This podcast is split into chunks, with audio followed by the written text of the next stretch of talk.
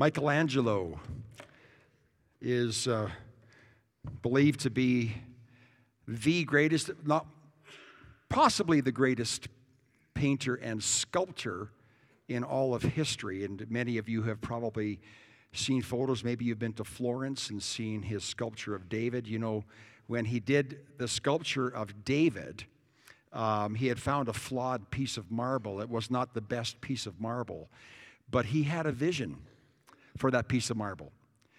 Other people just rejected that piece of rock, but he saw something inside that rock that nobody else saw. He saw David triumphant standing before Goliath before he slew him. And in the same way, God has a vision for your life. People might look at you and say, well, you know, you're really broken and, and you're really flawed and there's not much hope for you. But God sees inside of all of that. God sees more than what the average person sees. He has a vision. Just like Michelangelo had a vision for that flawed piece of marble, God has a vision for your life the way that He intended your life to be lived. Just like, so those of us who are parents or have been parents, we have children and, and we do have a vision for how we hope our children will turn out, the kind of men and women that they will one day be. We have hopes and dreams for our kids. Well, God is your father, and we are his children. And he has a vision for you as his children, not to remain children, not to remain in spiritual infancy, but to grow to maturity, to become the person that he has created you to be. Now, we've got a lot of kids in this church. Have you noticed that? And you see these kids, and I'm over here, I see Steph over here, the little baby in her arms, and we would go over and say, Look at that baby, and say, Oh, so cute, just so perfect just so perfectly formed. But you know what? That baby is perfect for the stage of the journey and the stage of development that that baby is at. But if that baby is still a baby in five years and has not grown, has not gained weight, and does not look like, say, a typical five year old, we would say, something's wrong. God has given us a new sense of identity. Um, our identity is found in who we are in Christ. I am a child of God, and through His Son, I too could become a son or a daughter of God. And everything that we do in this church now is designed to remind you that you are a child of God and to give you a vision for the person that you were intended to be. So God does not see you as you are. He knows what you are, right? He knows our weaknesses, our faults, our sins. But he sees beyond that. He sees deeper, like Michelangelo did. And God is sculpting you. He wants to sculpt you. Just like Michelangelo took the hammer and the chisel and very lovingly and tenderly chipped away. God is chipping away those rough places in your life, in my life. And He's not done yet. So, this is our identity. I'm a child of God. And whatever stage of the journey I'm at, whatever stage of development, God wants me to move forward. He wants me to advance. He wants me to grow to maturity and to become more and more and more and more like Jesus. And this is a journey that is marked with joy. Because when you've got a sense of identity, so that if your Christian life is not based on fear, like I'm afraid of God, no, no, no, no. It's like, no, God loves me and he's i'm his child. He's adopted me into his family and god has a design for my life. And what could be more joyful than growing into that? The reason we do things like the prayer summit like hearing god like life groups small groups like set free retreat is because we want everyone to grow up into christ to become more like jesus to complete our journey of spiritual growth and let God sculpt us in the people, into the people we were meant to be. So, when it comes to things like the Set Free Retreat, which is coming up, people might say, Well, you know, I'm, I'm not broken. I'm not broken. That's not for me. Uh-uh. Don't think that way. It doesn't matter if you're broken or feel broken. What matters is you're not finished. The sculpture isn't done yet. God has more that He wants to do in your life. And so today I want to show us why, why it's important for us to continue growing and not to stand still in our faith. For me, um, I've been on kind of a spiritual renaissance for the last four or five years in my own life. You know, um, and I, and I have shared this with you, but I think that the best years of my relationship with God have been the last four or five years of my whole life. You know, whereas sometimes you hear people say, well, the best experience I've ever had with Jesus was when I was a new Christian. That's a sad commentary if that's the case. And, but I have to say, it wasn't always that way for me. Um, but I have to tell you right now, uh, I am pursuing God in my life. And you need to know that. You need to know that the people that preach to you on Sunday are in pursuit of God.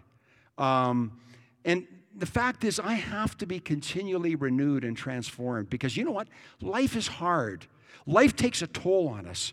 Um, the world kind of takes the luster and the, the you know, off of us sometimes, you know, because life is hard. And you know, you have those days, you know, when you just feel kind of beat up and worn out. And so, you know what you need to do? You just need to spend, spend time in your Father's presence. And experience that intimacy with His Holy Spirit that He's inviting you into. And I do that every single morning. I do it throughout the day. When my time in the morning is so important to me. I could not make it without that. So if I'm not growing, I'm dying. If you're not growing, you're dying. If I'm not moving forward, I'm sliding backward. There really is, you can't really stand still on this journey. I need to be alone with Him.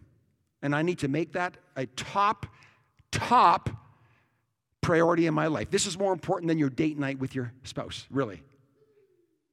Your date with God is the most important. We need this. I need it. So, what about you? As you take inventory of your spiritual life, your walk with God, can you honestly say before God, I'm growing? I know I'm growing. I am not the same person today that I was a year ago because I'm being transformed daily. I am growing. I'm not just stuck. I'm not just content and satisfied to stand right where I am now, to stay where I am now. And I'm talking to those of us who are young and old. Teach a dog, old dog new tricks. This is not about a trick. We are never too old. You're still a child of God. And you know, I can be old in body and broken in body, but I'm, I can still be an infant, spiritually speaking. And I want to grow up and become all that God intended for me to be. So, are you doing the things that'll help you to grow? I mean, when's the last time you sat down and actually done a, an inventory of your life and said, God, you know, I've got my, my habits. I go to church on Sunday and I, I, I go to brunch, you know, with some Christians and I go to my Bible study and uh, that's, you know, and I read my, my little 20 second devotional in the morning. I got my habits. Are you content with that? Really? Or uh, would you stop and say, God, is there something more you want to do in my life? Just to, to stop and take inventory. How often do we do that? You know what? That's part of my role as a pastor is to say, that's what we all should be doing because God has so much more in store for us than we can even imagine. Going to church on Sunday or Bible study on Tuesday is good, and you should do that, but it is not enough. There are people who attend church. There are people in this church right now that I'm not sure that you are saved. I'm not sure if you're born again. You might not even be sure if you're a Christian. Sometimes I talk to people, I say, hey, do you know, do you know if so and so is a Christian? They go, well, I, I think so. You know, as soon as they say, I think so, I'm going, they're probably not. Because if you're a believer, if you've got faith in God and if you are filled with His Holy Spirit, people will know it. They will feel the difference, they will see the difference. And so I'm asking the Lord to fill each one of us with holy discontent, a feeling of saying, Lord, I'm desperate for you. I want you to have all of me, and I want all of you. That's my prayer for us. Um, for me, I, I can't stay here. Where I am now, I cannot stay here. Could we all say that out loud, please? Could we? I cannot stay here. Where you're standing now, that might be where you should be, perhaps, but it's not where you need to be tomorrow. God wants you to grow, to deepen, to advance in the journey. And the Bible has a lot to say about this. Um, in the book of Hebrews, in the Bible, the backstory is that the Hebrew Christians, the Jewish Christians, so these are people who were Jewish. They followed the Old Testament, the Jewish faith, but now they had become to believe that Jesus was the Messiah, and now they were Christians. They were Jewish Christians, but guess what? They were being persecuted by those Jewish Christ, uh, people, believers, no, the Jewish folks who didn't believe in Jesus. The Jewish folks who did not think that Jesus was the Messiah persecuted those who thought he was. And some of them were tempted to turn away from their faith in Christ to either stay put and just kind of compromise and maybe kind of keep their faith hidden or to go back. And that's what happened to God's people. When Moses had brought them out of Israel and they came to a place called Kadesh Barnea. And, and, and so they came to this place where uh, they said, okay, we've come partway on the journey from being slaves in Egypt to, to the promised land. We're partway there. And they said, let's send some spies into the land to go check it out to see if it's a good place, if it's worth going. You know, is the journey worth it? And they sent these 12 spies, and 10 of the 12 spies came back with a good, bad report. They, they said, the land is indeed good. It would be great. It's glorious. This is the place we'd want to live, really. It's the best place on earth. And yet they said, but there's giants in the land. There's some warriors in that land, and we're going to have some fierce battles. And all the people got afraid, and all they could see was the giants. And the giants obscured their vision of God. And they couldn't see that God was greater, that He was stronger, that He was almighty, and that He would help them. And so they said, Let's turn back. Some said, Let's stay put. And God said, That's not good enough. You're to go forward into the land. And so in Hebrews chapter 5, and this will come up on the screen, you see these verses, and I'm not going to read the whole thing, but he's trying to explain some spiritual things to them. But he's saying in, in, in verse 11, You're still spiritually dull, and you don't listen. And then he says, You've been believers long enough that right now you ought to be teachers. You ought to be mentors. He's saying you're, you should be at this place in your journey where you're now beginning to teach and mentor others. But he said, You're still babies, verse 12, who still are on milk. And you need to get on solid food, which is for the mature. And so the writer to this to the Hebrew Christians was saying, Where you're at isn't where you need to be at. Because of fear and complacency, they needed to learn the fundamentals all over again. And so then we get to Hebrews chapter 6, verse 1, the next part following this. And there he says, okay, it's not coming up on the screen, so maybe it's not there. So I'm just going to br- bring it out of my Bible. I brought a Bible. Did you bring a Bible? Okay, open your phone. All right. He- Hebrews chapter 6, verse 1. He says, Therefore, let us leave the elementary teachings, the fundamentals about Christ. He said, let's leave the fundamentals, the elementary things, the ABCs. Let's leave kindergarten. And he says, and let us press on to maturity. Press, oh, I know what the problem is. See that there? I got the wrong reference. That should have been Hebrews 6, verse 1. That's my bad.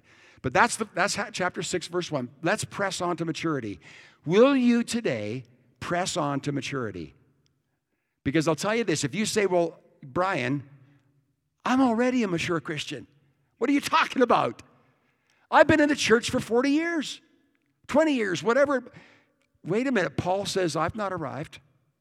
There's still more. He said, Forgetting what is behind, I press on toward the goal to win the prize for which God has called us heavenward. The Apostle Paul, who wrote so much of the Bible, said he wasn't done yet. He hadn't finished the journey, he wasn't fully mature. And so I'm a child of God who is continually being formed into his likeness. So God wants us to be grown ups. in the faith. At this church, we want to provide and lay out before you a feast. A feast. Um, Sunday morning, we hope, is a feast. I think sometimes we do better. Sometimes we, we burn the food uh, and, and, and, and stuff like that. But you know, I, what we're trying to do is really make sure that you can always know that if you bring a friend on a Sunday, that they're going to say, "Well, that was a feast. I, I feel full. I, I, I you know, well fed." But you know what? It isn't just Sunday. It's all through the week. We want to, to spread out this buffet of good things that God has for you to help you become the person that He wants you to be. And, and all the things I've said, like life groups and hearing God, the prayer summit and prayer meeting and, and set free retreat, all that is part of that to help you press on to, mature, to maturity. And so let's not become complacent. That was the problem of the Hebrew Christians. Because of fear of persecution, they shrank back and stood still or wanted to go back to slavery, to what they knew. And they fell into complacency. A.W. Tozer has this great quote on complacency. And it says, Complacency, he said, is the deadly enemy of spiritual progress. The contented soul is the stagnant soul. And he's talking about contentedness in the sense of being self satisfied. I'm fine where I am. Nobody can tell me any different. The reason that we have church on Sunday is to worship, to give praise to our God and Father, to celebrate what He's doing in our lives, but it is also to put ourselves in a place of being a mathetes, a disciple, a learner, and to say, God, I want more of you. And it really has to do with your posture, it has to do with your attitude. And so there's at least two reasons why people get comfortable. You know, Pierre Berton, how many of you remember Pierre Berton? Let's date ourselves. Okay, Pierre Berton wrote a, a, a, book on Canadian church culture years ago. Do you remember what it was called? It's called The Comfortable Pew. I don't think we want our seats to be comfortable. Well, okay, on your backside it could be comfortable. But God wants to comfort the afflicted and afflict the comfortable. We don't go to church just to be comforted only. We have to be comforted and we must be encouraged, yes. But that's not the full diet. We can't just eat vegetables. We can't eat just fruit. We can't just eat beans or lentils. We need the whole diet. And so maybe you're sitting here and you're going, I, I didn't know that there was more that God had for me. Or maybe you knew there was more, but you've just sort of been stuck on your journey. Maybe you've gotten distracted. I think being distracted and unfocused is one of the great threats to our faith. Just we, we fill our lives with too much busyness. Just stuff that doesn't matter. Oh, good stuff. It may not be sinful, but it's just stuff that keeps us on. You know what? Satan, there is a devil, and if he can keep you distracted and just busy and just running so you do not take time with God, to spend time in His presence and to be continually transformed into His likeness, then He's got you. I love this passage. And this is Ephesians chapter 4. He says, Speaking the truth in love, we will grow to become, and he's talking here about not just individual Christians, but us as a church. The church growing to become, in every respect, the mature body of Him who is the head, that is Christ. That we're growing to become like Christ. From Him, the whole body, meaning the church, is joined and held together by every supporting ligament, and it grows and builds itself up in love. The church and everybody in it grows and builds itself up in love as each part does its work. How, does it, how do we grow in love? How do we grow to become like Christ? As each part does its work. Every one of us is necessary. We need each other. And the reason we provide these growth and learning opportunities is because we want you to become the person that God designed us to be. If you're not growing, you're dying, really. And if you're not moving forward, you're sliding backward. Let's grow. Let's move forward. You don't have to feel broken to take advantage of the spiritual habits like having a quiet time, regular times of prayer, solitude, silence before God, Bible study, scripture memory, um, practicing the presence of the Holy Spirit in your life and moving in the power of the Spirit. You don't have to be broken to do that. This, this is for everybody. Every single one of us. God has a plan for you and for me. The fact is, folks, God is sculpting you, and He is sculpting me. Will you let Him do it? Will you let Him lovingly take that hammer and chisel and just chip away as that image that He has for you, as that vision He has for you begins to, over time, take shape and you are transformed? We've been talking about the Set Free Retreat, and um, you know, it's uh, the sign-ups always come slow. I mean, they always do, and I think it's just the way we are, you know. Uh, and but it's coming along. I just don't want you to miss out on something that God may want to do in your life. And I've asked Dr. Rob Snow. Rob's, uh, as you know, professor. Many of you know, as he's a professor at Ambrose University a New Testament scholar. And uh, by the way, Rob has written a commentary. I think is it the Beacon commentary. It's the new Beacon commentary put out by the church on Matthew, the Gospel of Matthew. I think it's the first 16 chapters. So you'll want to make sure you get that commentary that he wrote. And so, anyway, Rob, would you just come and share your story?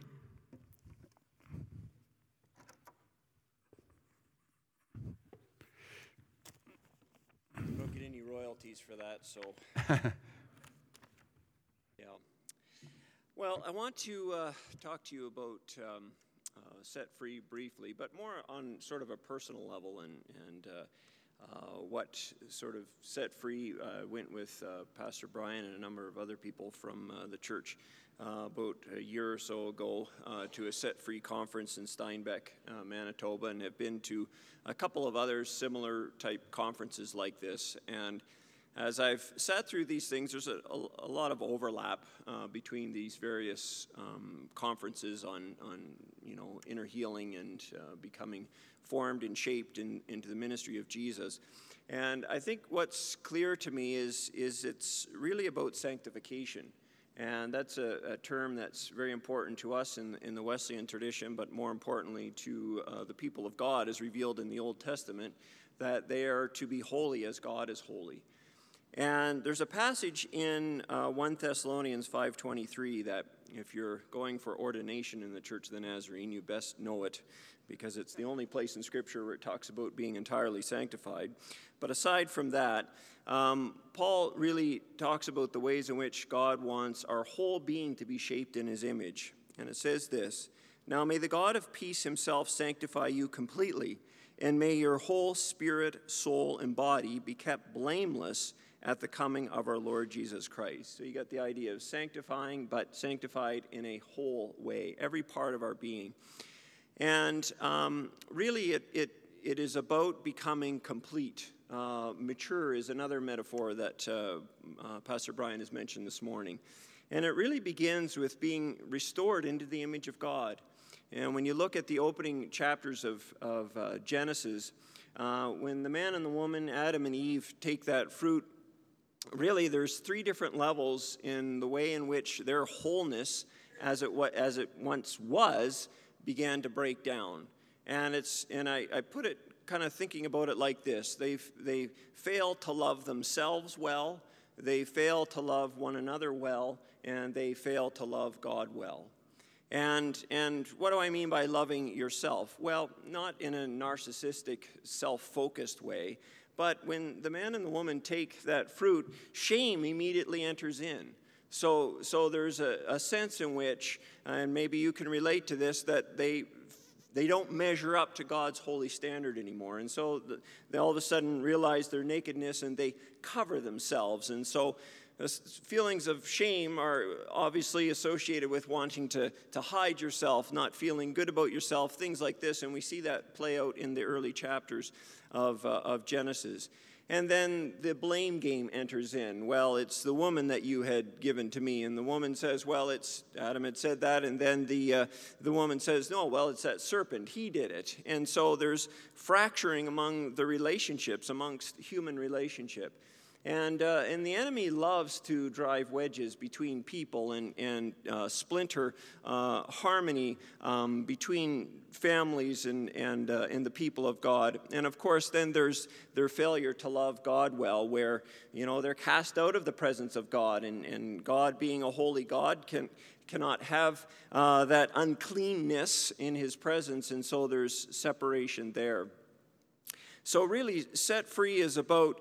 Um, not just encountering God in a transformational way, but but realizing that there's tools, there's strategies that are revealed in Scripture that can help us grow in holiness, to, to become whole and complete and, and mature, so that we view ourselves rightly before God and in healthy ways, that we lose the shame, for instance, that we may have about ourselves.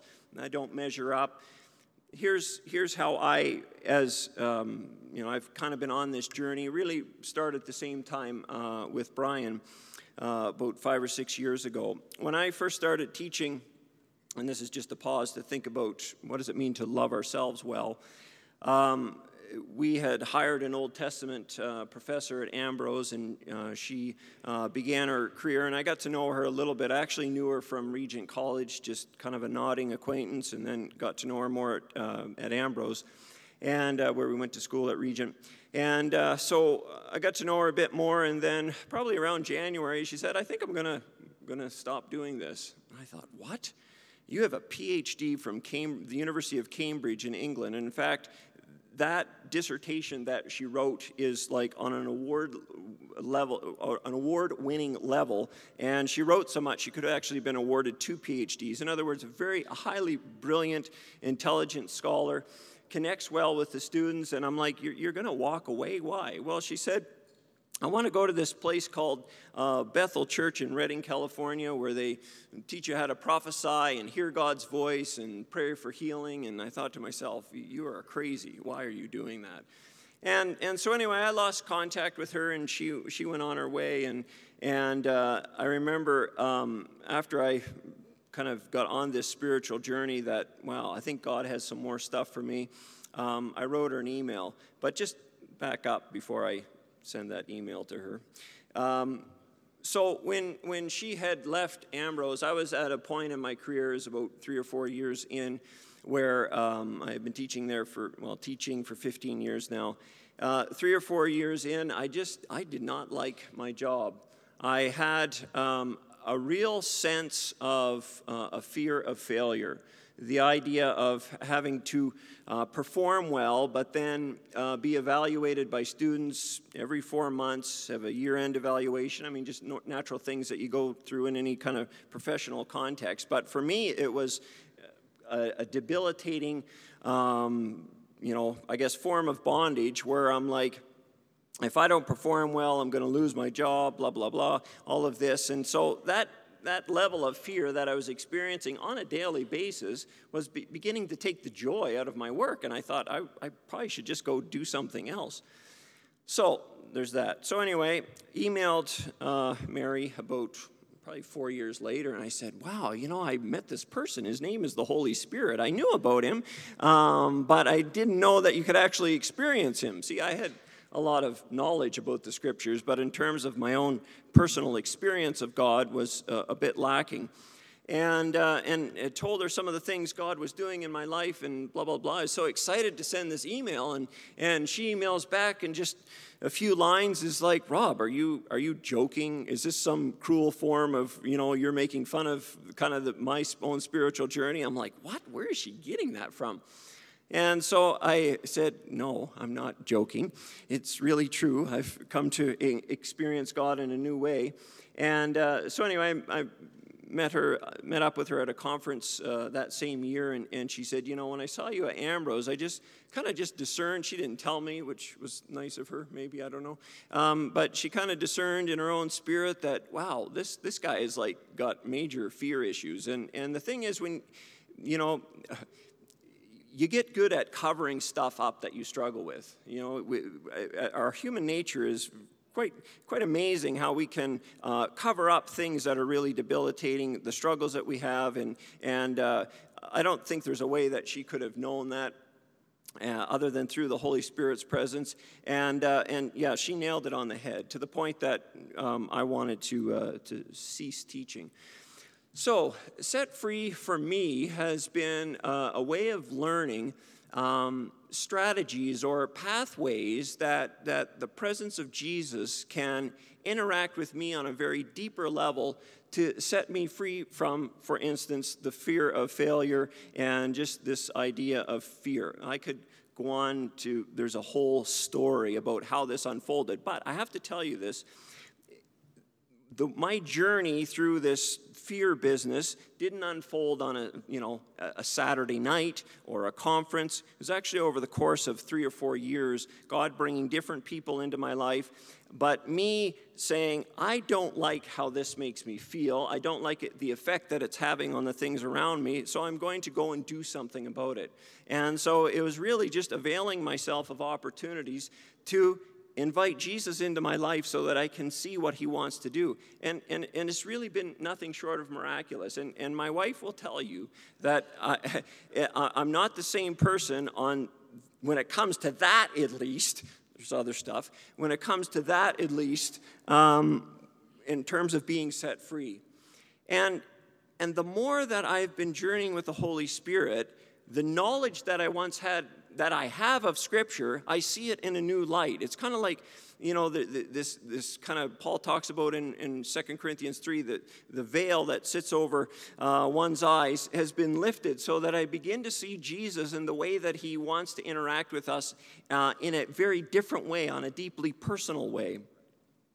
And it makes sense that, that Jesus is about that because the word salvation, which we associate Jesus with, in fact, his name in Hebrew, Yeshua, Yahweh saves, the Lord saves, salvation, to be saved, really means to be delivered. It means to be set free. So the language set free isn't just some kind of catchy marketing slogan. It actually is the truth that, that the presence of Jesus desires to set free. It's, it's what happened to the Egyptians, sorry, the Israelites in Egypt. They were set free from bondage. And so when you think about coming to set free, some of you may not experience anything. And you know what? That's okay. I don't really care about that.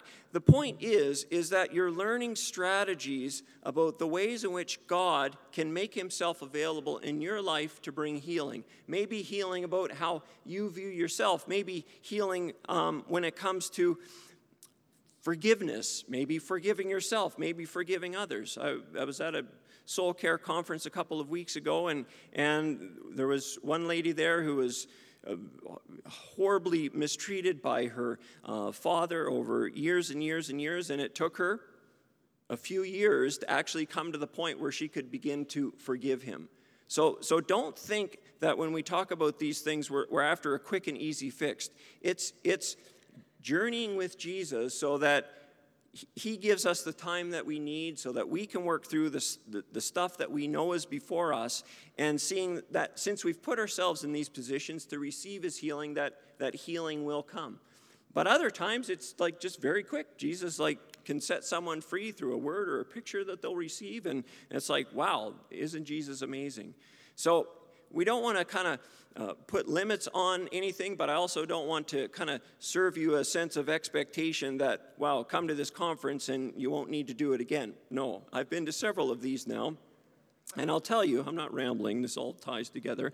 Um, uh, we got a new puppy in our home, and uh, this has revealed a side of me that I don't like because I want to pray that that puppy develops wings so that when I drop kick the thing into the neighbor's yard, it will actually just fly away. So, anyway, so there's more that I have to go through. If I end up on the front page of the Calgary Herald for animal abuse, then you'll know I'm not doing so well. But that's the point. I mean, we're, but we're all on a journey, and life is sometimes hard and sometimes very hard over, you know, way beyond trivial things of having a, a new animal in your house, uh, but, but serious, deep things. and, and learning to journey with Jesus and learn to see the ways in which He wants to come into our everyday circumstances to speak truth and to speak healing and to reveal His light will, will serve you well for a lifetime. And, and that's kind of the point. It's not just about set free on this weekend, but journeying in a kind of a set free manner through all the circumstances of life so that we can really be whole people. Um, you know, like Pastor Brian has said, you, you know, you can, no, no matter your age, um, and especially if you get, you know, further on, you might think, you know, the, the book of Ecclesiastes talks about having a young person's soul, but being in an old person's body. Like that's kind of the goal that we're, we're always kind of in that, that frame of openness, of malleability, of, of expectation to what the Holy Spirit wants to do because we have been experiencing. But, but we just, you have to make an effort. It just doesn't happen. And it's just like growing a garden in Alberta. If, uh, if you just let that thing happen, it ain't going to happen, right? It's, it's, it's tending the fruit and paying attention and, and, and really looking at your own self. So I would encourage you this, this week to take that spiritual inventory. When you look at kind of the course of your life or your course of you know how you lived your life over the past week you know, identify those things in your life where you feel stress. Identify those things in your life where you feel angry. I've I, the puppy dog. I'm getting that. Um, identify those areas of your life where where you may feel a, tin, a, a small a bit of kind of a spirit of resentment towards somebody. Pay attention to those things because that's the stuff that Jesus desires to set you free from. But for me, even realizing that I should pay attention to how certain things make, my, make, my, make me feel, then I can begin to see, okay, Jesus, how do you want to bring healing into my life in this area? And, and set free, provide some strategies and opportunities uh, to do that. So, um, if you've been before, it'll be a little bit different because I'm teaching it, and, and, Pastor Brian taught it before, so we're two different people. So um, I would encourage you to come and, and uh, just come with an open heart and open hands and, and to see what the Lord wants to do so that we can continue, continue to develop in loving ourselves well, uh, loving one another well, and, and loving God well uh, also. Thank you. Wasn't that good? Okay. So, well, I just, I wanted Rob to share, you know, Dave and Don Falk, uh, who are pillars in our church, they, they've shared why they do this sort of thing. And, and I, I thought, you know, people might say, well, you know, why would somebody like, he's got it totally together, right? Why would he need to do anything further? He's already arrived, right? And he's saying, uh uh-uh. uh What's that? He has a new puppy, so he hasn't, the puppy arrived. And so he realizes he hasn't. You know, I just wanted to just say one thing um, is these things that we do are, you could classify them as programs. But it's what you do with it that matters. When I took the Hearing God classes, I put it into practice. But I was a pastor, so maybe, maybe I had extra motivation because I thought, well, I don't want to be a hypocrite and say you should do it and then I'm not doing it. You know what I mean? But you should do it because that's why you need to be mentoring people, by the way, and discipling because it makes you more honest about who you are. You know, because you know you have people looking to you. And, and the fact is, all the things that I learned in the Hearing God class, I put into practice. And I've been to more than one of them. And, and so here's the thing, you know, like when we do these things, a life group, you're going to get out of a small group what you put into it.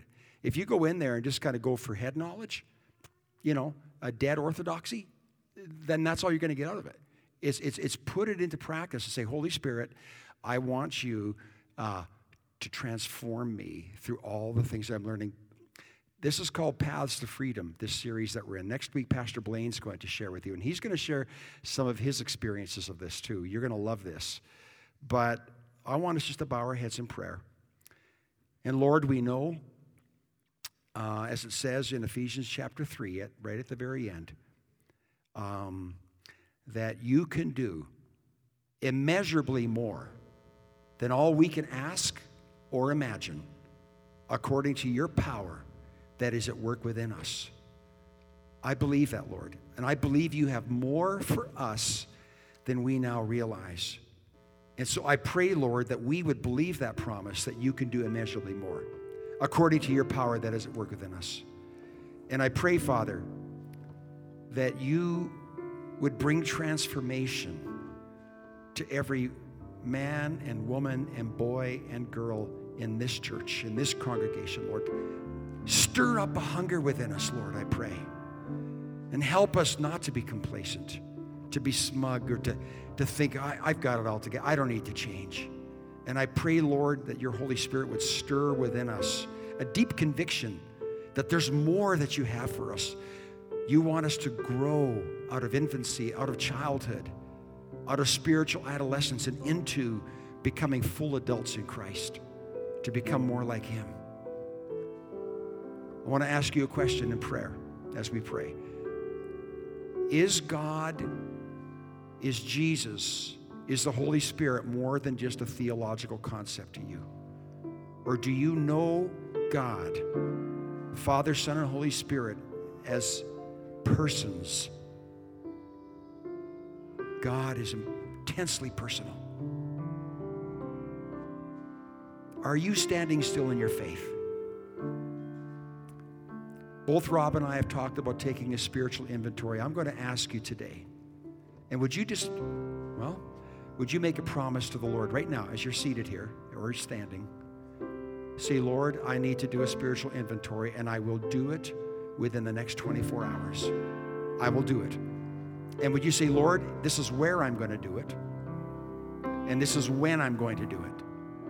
And I'm going to do a spiritual inventory where I am going to allow you to go through this house of mine, this temple.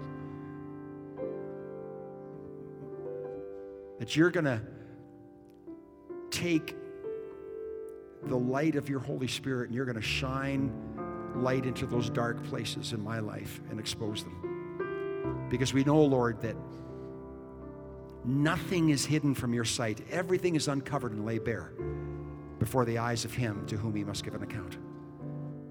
And so, Lord, may you do that. I will take this inventory. I'm going to say, Lord, what more do you want to do in me? Lord, have I been too content? Have I stopped growing? And what steps do you want me to take? What is this pathway for me to freedom and to renewal? Will you choose right now to become the person that God destined you to be? Because He is sculpting you. He wants to sculpt you. He's got His hammer and chisel ready. He's ready to sculpt you. Will you let Him? We need an encounter with Him. We need to experience Him. We need to know Him in a personal way. Would you say, Holy Spirit, manifest your presence in me, through me? Holy Spirit, come. I want to know you not just as a concept, I want to know you as a person who lives inside of me, is living through me, empowering me and enriching my life. Because, Lord, I know that if I'm not growing, I'm dying. And if I'm not moving forward, I'm sliding backward. Lord, I want to grow and I want to make progress on this journey. Help me, Lord. I will do that inventory. And by your grace, Lord, I will grow into the likeness of your Son, Jesus. In your name I pray. Amen.